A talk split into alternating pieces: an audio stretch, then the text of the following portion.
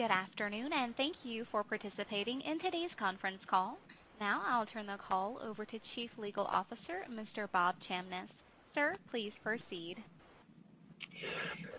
Welcome to our Q2 conference call. Riley McCormack, our CEO, Charles Beck, our CFO, and Tim Price, our Chief Revenue Officer, are with me. On the call today, we will provide a review of Q2 financial results and an update on the business, followed by a question and answer forum. We have posted our prepared remarks in the investor relations section of our website and will archive this webcast there. Before we begin, let me remind everyone that today's discussion contains forward-looking statements that have risks and uncertainties. Please refer to our press release for more information on the specific risk factors that could cause actual results to differ materially. Charles will now comment on our Q2 financial results. Thank you, Bob, and good afternoon, everyone. Revenue for the second quarter was 6.3 million, down 3% from 6.5 million in Q2 last year. Service revenue decreased 3% from 3.9 million to $3.8 million, reflecting lower government services due to timing of program work with the central banks, partially offset by higher commercial services related to HolyGrail 2.0 projects. Subscription revenue decreased 5% from 2.6 million to 2.5 million, reflecting lower revenue from digital media customers. Revenue from government customers was 3.8 million, down 5% from 4 million in Q2 last year, reflecting the timing of program work with the central banks. For the 2021 fiscal year, we still expect revenue from the central banks to grow modestly from fiscal 2020. Revenue from commercial customers was 2.5 million, essentially flat with Q2 last year. Commercial services were higher due to new HolyGrail 2.0 project work, offset by lower commercial subscriptions from digital media customers. Total commercial bookings were 2.3 million, up 13% from 2.1 million in Q2 last year. The increase in bookings reflected new bookings in several areas of the business. During the quarter, we signed our first major contract associated with the HolyGrail 2.0 program. The project is centered around phase two semi-industrial test, which is the next step in the HolyGrail 2.0 roadmap. The contract is expected to contribute nearly $1 million of bookings and revenues during 2021. Due to the timing and structure of this contract, there were no bookings recognized in the second quarter. As we promised on the last earnings call, we have again included a table within this script that shows relevant booking and revenue details under both our prior and new market segments. Gross margin for the quarter was 67%, consistent with Q2 last year. Service margins improved 1%, while subscription margins declined 1%. Operating expenses for the quarter were 19.7 million, compared to 11.9 million in Q2 last year. The increase is almost entirely related to non-recurring costs of 7.5 million incurred during the quarter, associated with the separation agreement we entered into in April with our former CEO, as well as severance costs incurred for organizational changes we made in June.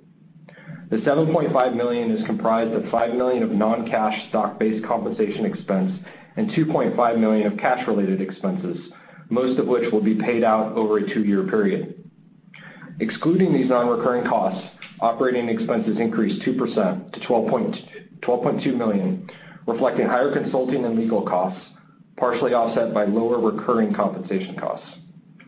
We anticipate operating expenses for the third quarter will range from $12.1 million-$12.6 million. Net loss for Q2 was 15.4 million, or $0.94 per common share, versus a net loss of 7.5 million, or $0.62 per common share in Q2 last year. Excluding the 7.5 million of non-recurring costs I referenced earlier, net loss was 7.9 million, or $0.48 per common share. We ended the quarter with 61.1 million in cash and investments.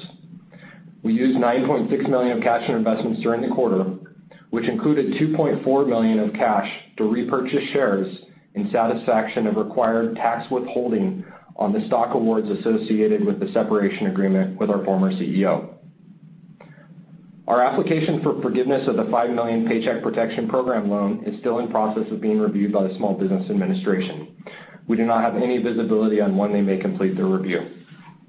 For further discussion of our financial results and risks and prospects for our business, please see our Form 10-Q that we expect to file shortly.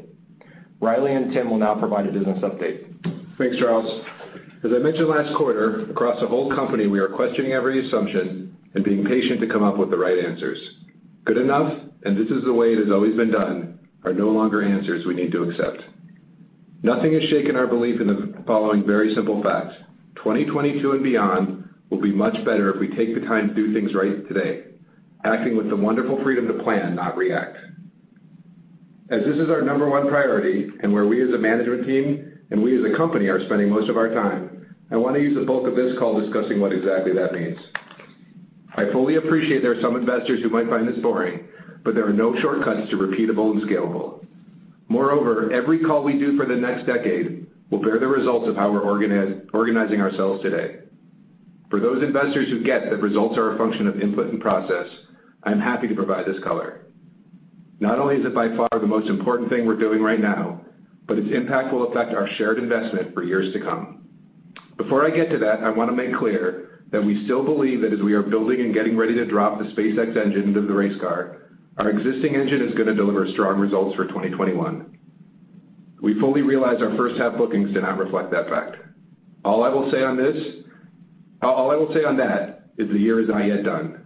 While we are much more focused on 2022 and beyond, that does not mean that we are not focused on 2021 at all. Stay tuned. I had mentioned on the last call I was going to have Tim Price, our CRO, and Kelly Haggerty, our CPO, on today's call to give you all some color on how they are building our 2022 and beyond engine. As you might have noticed during Bob's introductory remarks, Tim is indeed with us today, and in a bit, I'm going to turn the call over to him so he can give you an update on our go-to-market build. Kelly, however, is no longer at the company. He has resigned for personal reasons. I got to know Kelly from the board and then was fortunate enough to overlap with him for a brief period of time when I became CEO. I think the world of Kelly as a professional. However, I think even more highly of him as a person and wish him all the best going forward. He has been available as a part-time consultant as we finish up our CPO search, and his input has been invaluable. I also want to give a big shout-out to the entire product team, led in the interim by Chris Sheridan. We are in the midst of a transformation to a product company as a stepping stone to becoming a true solution provider. And Kelly's departure, while handled in the most professional of ways, frankly did not come at the ideal time. But setbacks happen. Resilient organizations overcome those setbacks and use adversity to bond and get stronger. So, like I said, I want to give a big shout-out to the entire product team for making fantastic progress in getting us to where we need to be. All of your hard, smart teamwork is noted, and it's appreciated. We also executed a reorganization toward the end of June, uh, breaking down silos and streamlining our company, removing non-aerodynamic corners from our race car. Marketing has been combined with sales, and already we are seeing the wonderful synergies that come from having a single go-to-market team. We moved our professional services group as well as our education and training team to research, thus platinum plating the tip of the spear by uniting these three key components in one functional group. We moved our infrastructure partner relationships to product, uniting in one place the natural build by partner decision that product needs to be driving. When we find our CPO, engineering will be reporting to him or her. Product and engineering don't exist one without the other, for this company to be truly scalable, they need to have a direct line without any side taps. That fact will now be clearly codified. And then finally, as you all saw in yesterday's press release, Mignon Sanuta has joined the executive team as VP ESG Engagement and Corporate Communications. She will be driving our ESG strategy from the executive level, ensuring our commitment to ESG is not a passing fancy, but core to our very DNA. She will also be in charge of all stakeholder engagement and corporate communications, including, among other stakeholder relations, investor relations. In addition to the reorganization, we also re-examined all aspects of our sustainability initiative as if it were day one, holding an offsite to make sure our actions were driven by the careful mapping of all the stakeholders and the strongest influencers. During this two-day intensive process, we came to the obvious conclusion that there are many wonderful benefits our technology is capable of providing the world, in addition to the one front of mind to most of you, improving plastic sortation. While we continue to make great progress on plastic sortation, both from a technology as well as a business perspective, and our confidence has increased from already high levels that we are indeed the solution to this global problem, what the offsite showed us is we are capable of doing so much more while at the same time we are capable of doing so much more while at the same time also improving plastic sortation. and thus we are now embarking on doing that so much more. Importantly, these additional benefits are directly related to and additive to our existing work in plastic sortation. We are not reinventing the wheel, but strengthening the wheel to provide additional benefits. The new path we are charting in sustainability isn't the result of a loss of focus, but instead the exact opposite. By increasing our focus and asking ourselves the question we are asking company-wide, what if, why not? We are augmenting the solution we will provide, and thus the value we will add. We have also embarked upon a new methodology for meetings and 360 communications, laser-focused on getting to and then maintaining company-wide clarity on where we are going and how we are getting there. Tech is fast. Tech is Darwinian. Thus, tech requires being nimble, and being nimble requires company-wide cross-functional clarity. To climb the mountains we will climb, this is table stakes, and we are amping up. Finally, we will be having our first ever annual product strategy meeting in September, where product will tell us, not based on sows or RSS feeds, but on the real research and the resultant data they are now finally empowered to provide, where they believe we should be spending our most precious resource, engineering time. As an executive team, we will then place those bets. As a side note, you might have noticed we have stopped using the tagline, "The barcode of everything." While we will eventually get to everything, if we don't start with some things, we will be the code of nothing.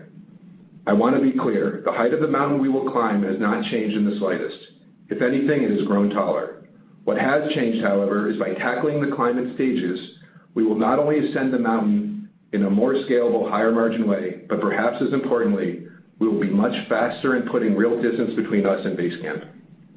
And so with the conclusion of the annual product strategy process, while I don't want to understate the work it'll always take to climb to the levels we are targeting, the new engine will be dropped in the race car, and we can focus less on transformation and more on execution.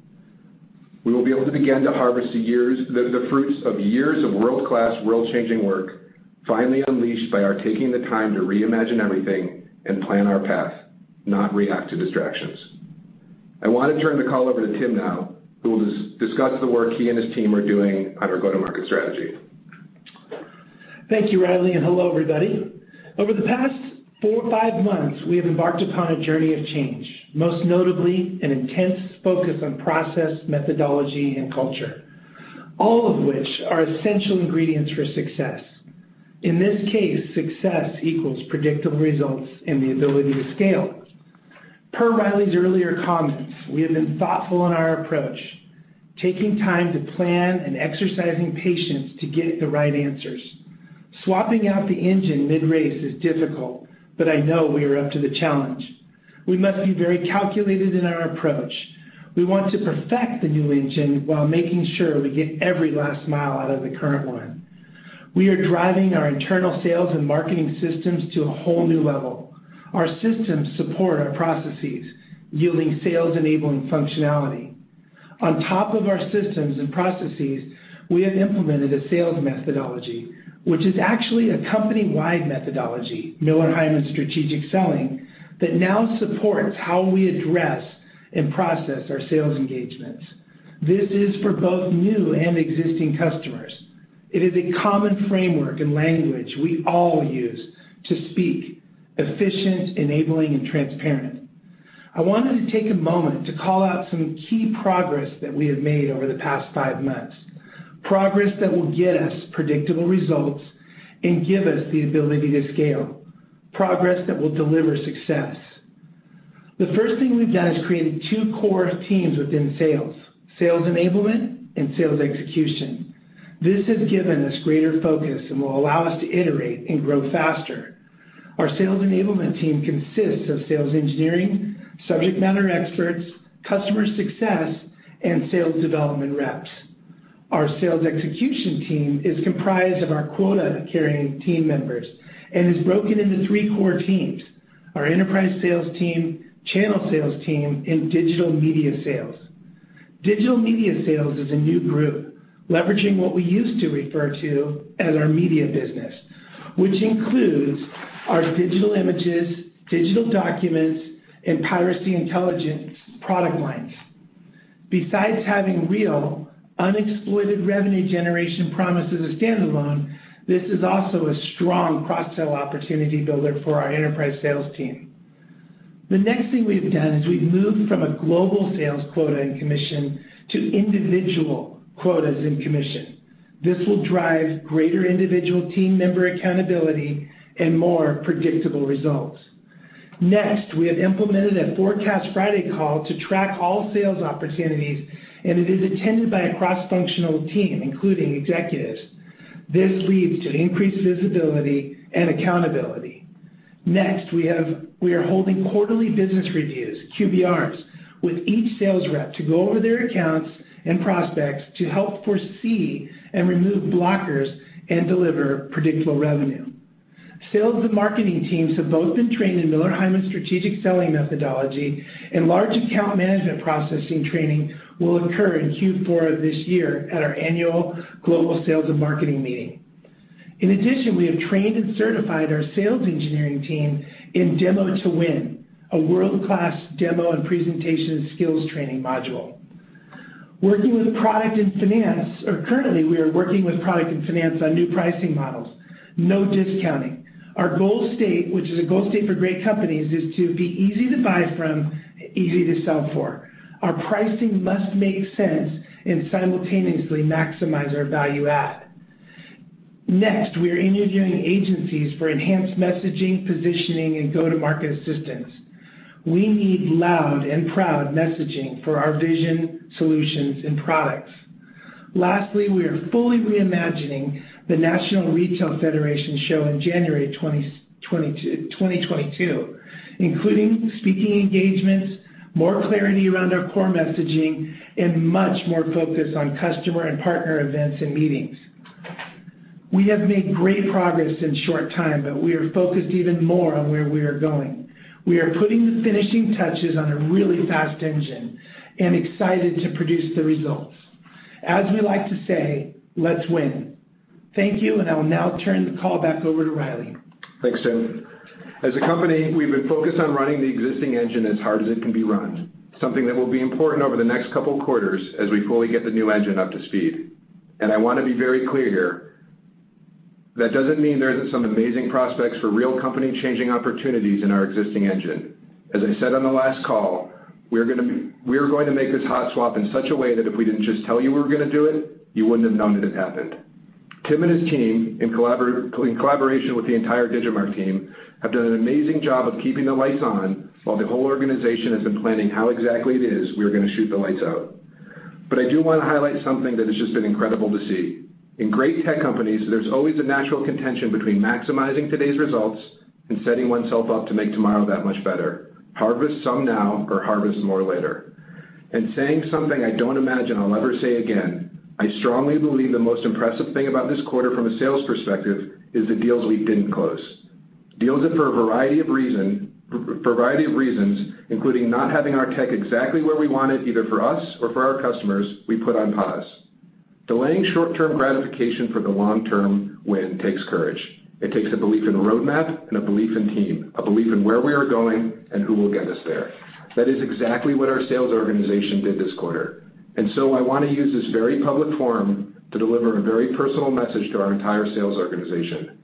I know it's tough to kneel on the two-yard line and not score that touchdown. Your actions are appreciated. I'm so thankful for how you didn't for one second think about anything but team. You made a confident decision in prioritizing team and, more importantly, trusting your teammates. I hope you each fully and completely know that the belief will pay off for us many times over in the coming quarters. As I started off this call by saying, the planning we are now close to finishing up might strike some as boring.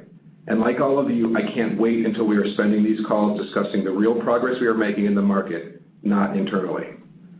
But all the above, in addition to a lot of other important initiatives and accomplishments, too numerous to mention on this call, are the foundation upon which all of our future progress will be built. As an executive team, we stressed the organization because there was a lot to do with the open-ended instructions to take all the time necessary, but not one second more. And it responded wonderfully. I want to thank all my teammates for being such amazing dual trackers, focused not only on the why not, what if, but also the here's how.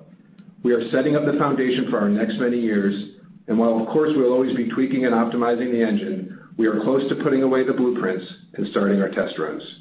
We're building something really special here at this company, something that we all we all realize outsiders will only believe when we start demolishing lap records.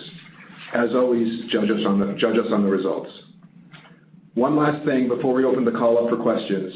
I do want to alert everyone we'll be filing a Form S-3 with the SEC shortly to register the shares TCM Strategic Partners bought last September. This is a normal process that will allow these shares to be freely tradable once the one-year lock has passed. The truth is, however, I have zero intent of selling a single share anytime soon, or much more importantly, anywhere near these levels. There's just too much good yet to come. Like our two previous calls, we'll be taking questions from anyone interested in asking one. Operator? Thank you, sir. To ask a question, you will need to press star one on your telephone. To withdraw your question, please press the pound key. Please stand by while we compile the Q&A roster.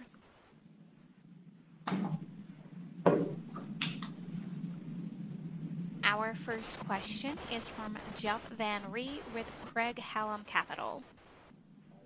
Hey, Jeff. Hey, how's it going? This is actually Aaron on for Jeff.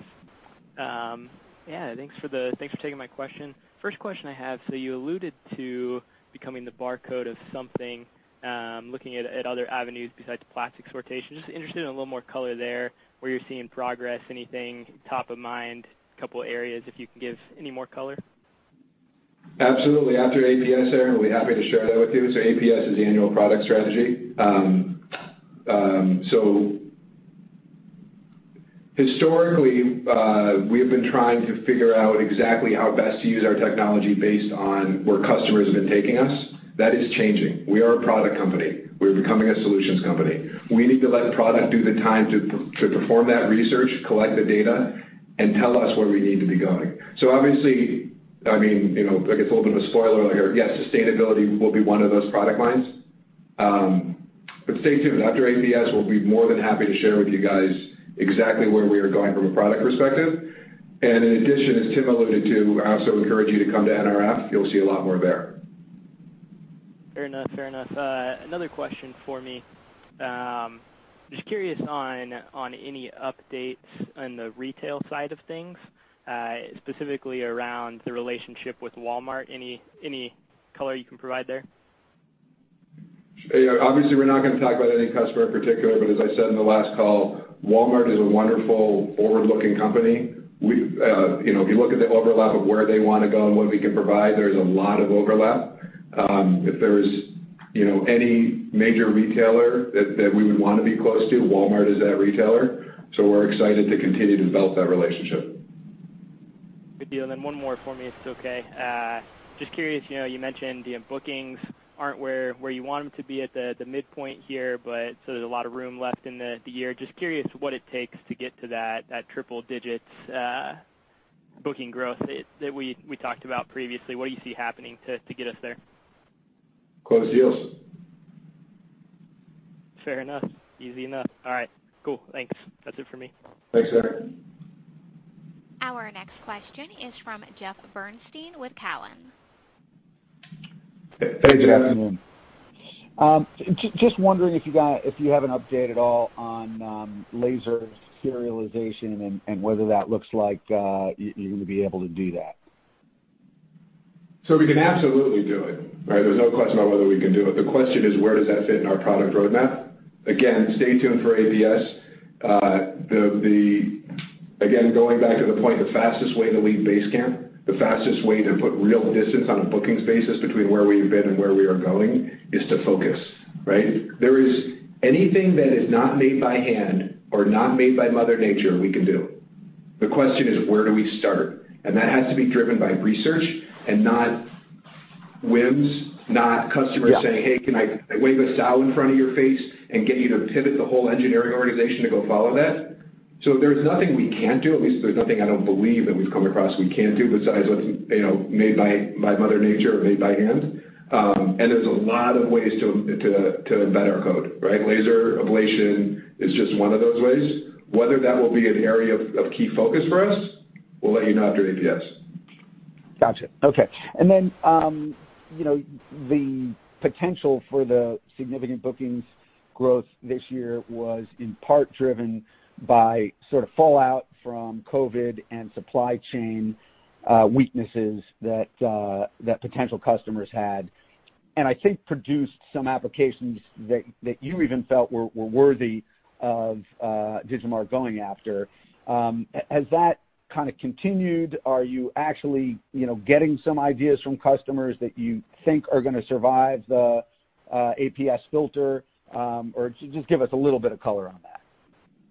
So a big part of the APS filter, what product does is voice of customer, right? So we might be the 230 smartest people in the world, but if we just stop our ideation with us, we're going to fail. So There's a lot of research. When I talk about research, it's not research internal to Digimarc, it's research with the world. We're 230 people. There's 7.6 billion people we got to sell to. Um so that voice of customer is a huge part of product. Product work and obviously product driving APS. Okay. Lastly, uh, just a quick update. Uh, Japan grocery seemed to be starting to move forward a little bit. Uh, just wondering what the update is there, and if you could say anything also about how Netto is progressing. Yeah. So uh we don't like to talk about individual customers, obviously, right? That's their business. To talk about the great way to to uh anger a customer is talk about their own business. Netto's doing great. They're a great customer of ours. We'll leave it at that. I don't know the Japanese grocer. I don't know the grocery uh, reference you made. I'm not familiar with us having talked about that. No, not by name. Yeah. No, not by name. I just meant generally. I think that there was a lead customer there. I believe you have a relationship with a very dominant packaging player over there, and uh and just sort of wondering where that is. Yeah. So we're not going to talk about any customer. All I'll say is you know, um we have a lot of value to add to a lot of different customers. I would say something that maybe I'll turn over to Tim and talk about the pipeline in Japan.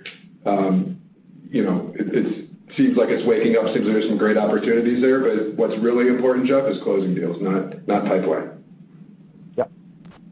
Yep. I don't know, Tim, is there anything you want to say on Japan in general? Um, I would say that you know, to double down on the APS strategy, that that's going to be very illuminating and very instructive for our go-to-market there. So I do think that will increase as a result of our APS. Awesome. Thanks, Tim. Thank you. Thanks, Jeff. And again, that is star one if you would like to ask a question at this time. Your next question is from Robin Knipp with Janney Montgomery. Thanks for taking the call, Riley. Hey, Robin. Hey. Um, I felt like I was listening to uh, the Field of Dreams introduction, build it and they will come, honestly. Um, my question- Hey, Robin, I don't know how to take that, but thank you, I think. Take it in a good way. Um, okay. My question is actually a hard right turn from uh, plastics, more towards global packaging. I had the occasion yesterday listening to Phil Stafford and John Dwyer from WestRock talking about the opportunities there and the fact that global packaging is a $450 billion business today, and yet five years from now, nearly 20% of the packaging is going to be targeting the anti-counterfeit market. Now, you know, to me, this is a no-brainer for us, but how do we get there? Hmm. I'm trying to decide how to answer that question, Robin. What I want to say, first of all, is stay tuned for APS, right? APS is a big stepping stone in where we are going from there. That delivers the product. And then In general, leaving alone any specific product line, I think you heard from Tim how we're going to get there, right? Tim is going to take what product does and get it to market and get the bookings. But um, you know, Interesting insight, Robin. So just as a follow-up then, you know, when I think about invisible digital watermarks versus a QR code, and everybody sees a QR code, they know how the QR code can bring a call to action there. But if they don't even see an invisible watermark on an object, how do we get that same call to action? Uh, so, are you talking about for product authentication, or are you talking about just in general for consumer engagement? Both, actually. Uh, when we're talking about counterfeit verification, counterfeit, you know, deterrence when we're talking about uh, the the pursuit of finding more information about a product, talking about just getting the whole story out there about a digital watermark that's invisible to the naked eye. I think we have to be doing a better job of telling the story. Who's we? Digimarc? Yes, sir. Yeah. So a couple ways to answer that, right? Is not we can we will be the solutions provider to. Well, okay.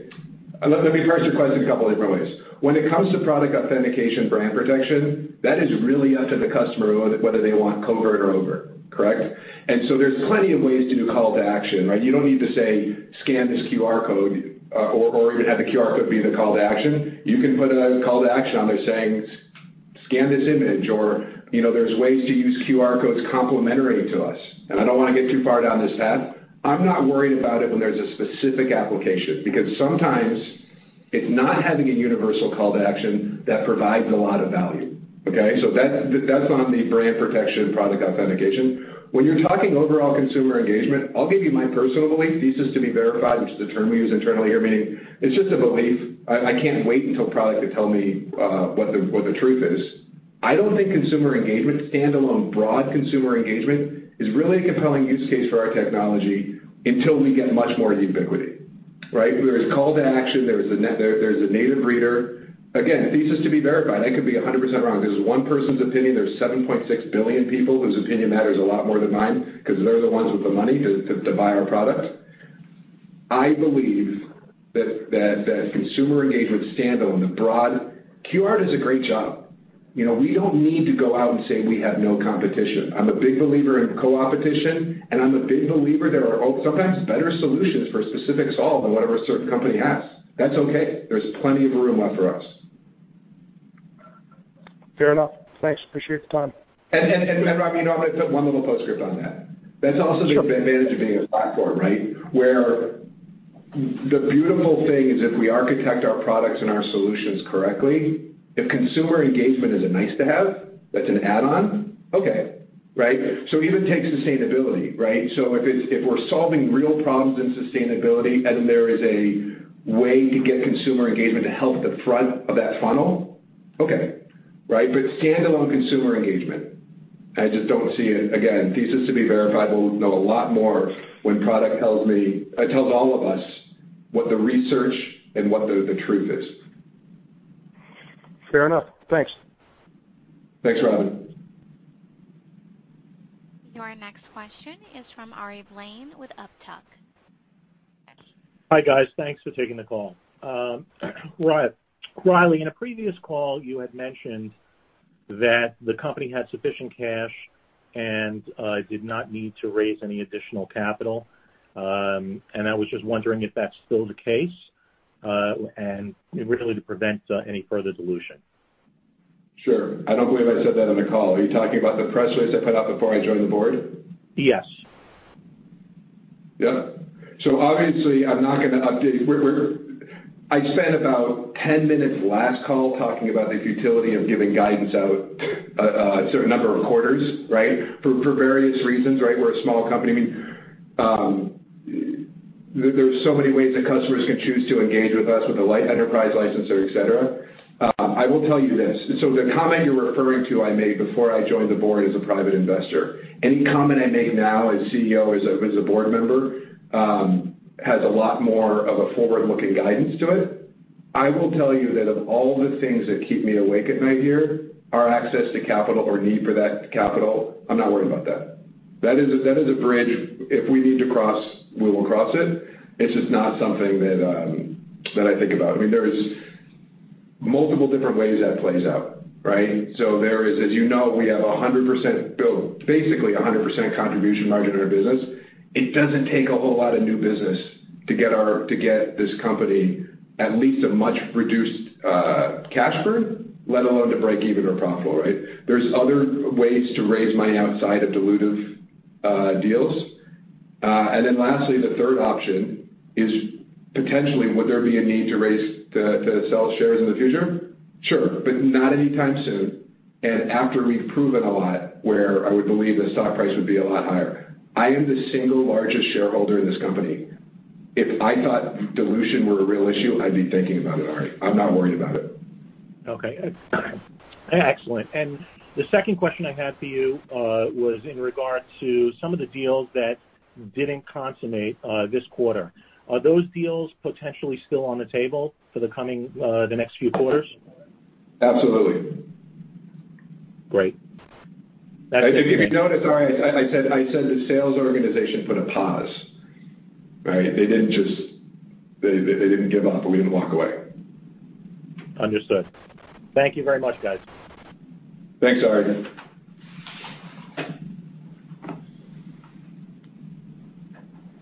Your next question is from Harvey Mordecai, a private investor. Hi, Riley. Hey, Harvey. How you doing? Good. Uh, can you enlighten us a little bit about uh, your having brought uh, Ravi on board and where you see him being utilized? Oh, yes. So, um, thrilled, absolutely thrilled to have somebody of Ravi's caliber, both raw intelligence, character, uh, and and also his professional visibility. Let's be honest here, right? I mean, He is a very high-profile executive uh, in the tech industry. He's a thought leader. You know, he's a thought leader not just on tech issues, but on workplace issues. Um, you know, one of the uh, early conversations, and it was a couple of month process during the interview process to bring Ravi on board, and um he said so many insightful things. It was about four minutes into my original conversation with him. I was giving him a brief background on what we do, and he said something that was just so brilliant and insightful. I knew after four minutes of talking to him, he needed to be on our board. Fortunately, he agreed eventually. Um but you know, he's he's he's a thought leader in the space. He's extremely well-connected. He's got wonderful introductions he can make for us as a company. He has time to give to us. You know, we are blessed, and I'm going to say this, I'm going to broaden out beyond Ravi, right? We are blessed with an incredible board. Um we have a world-class board. We have a board much better than the company size we are today. Now, we're going to grow into it, and we're going to prove them right for taking these early bets on us. Um, there is so much that we ask of all of our board members, and what's amazing is not only do they deliver, they come back and say, "What else can we be doing?" So Ravi is just the latest in an addition to what's just an absolutely fantastic board. Has he ever been on a board where his company ended up uh, acquiring that company? I have no idea. Okay. Uh, Yesterday's conference uh, with uh, WestRock and everything uh, was very excellent. Do we ever get to know how many people are actually listening to that, and what kind of results are we seeing from it? We do. Are you asking us to share that with you? Say again? We get to see that, absolutely. Are you asking us to share that with you? Yeah. I mean, do we get to know how many people are actually watching, this, listening to it, and is it productive? Absolutely productive. Wonderful. Incredible engagement. That's why we're having them. I mean, Tim, do you want to talk about all we're doing with our webinars and that whole process? Yeah. It's a great strategy, especially in today's you know, marketing world and getting mind share from people. Um, You know, no more white papers and you know blog posts. We want to give people an experience. You know, and that webinar you listened to yesterday with one of our channel partner sales leaders, Phil, and WestRock, is a great example of that interactive you know, spirit of learning about you know experiential learning. Um and we have several other webinars that are on our website, and there's going to be you know, dozens covering all the various topics, especially coming out of APS. Not only topics that are relevant in our industry, but topics around our products. Very productive. Uh, as you probably know, everything is measurable in sales and marketing these days, vis-a-vis Salesforce automation and marketing automation solutions. So we're watching that very very closely, and uh, we're doing those activities as lead generation. So yeah, most definitely looking for those to be productive, and uh, we will rinse and repeat all day once we find good topics. Great.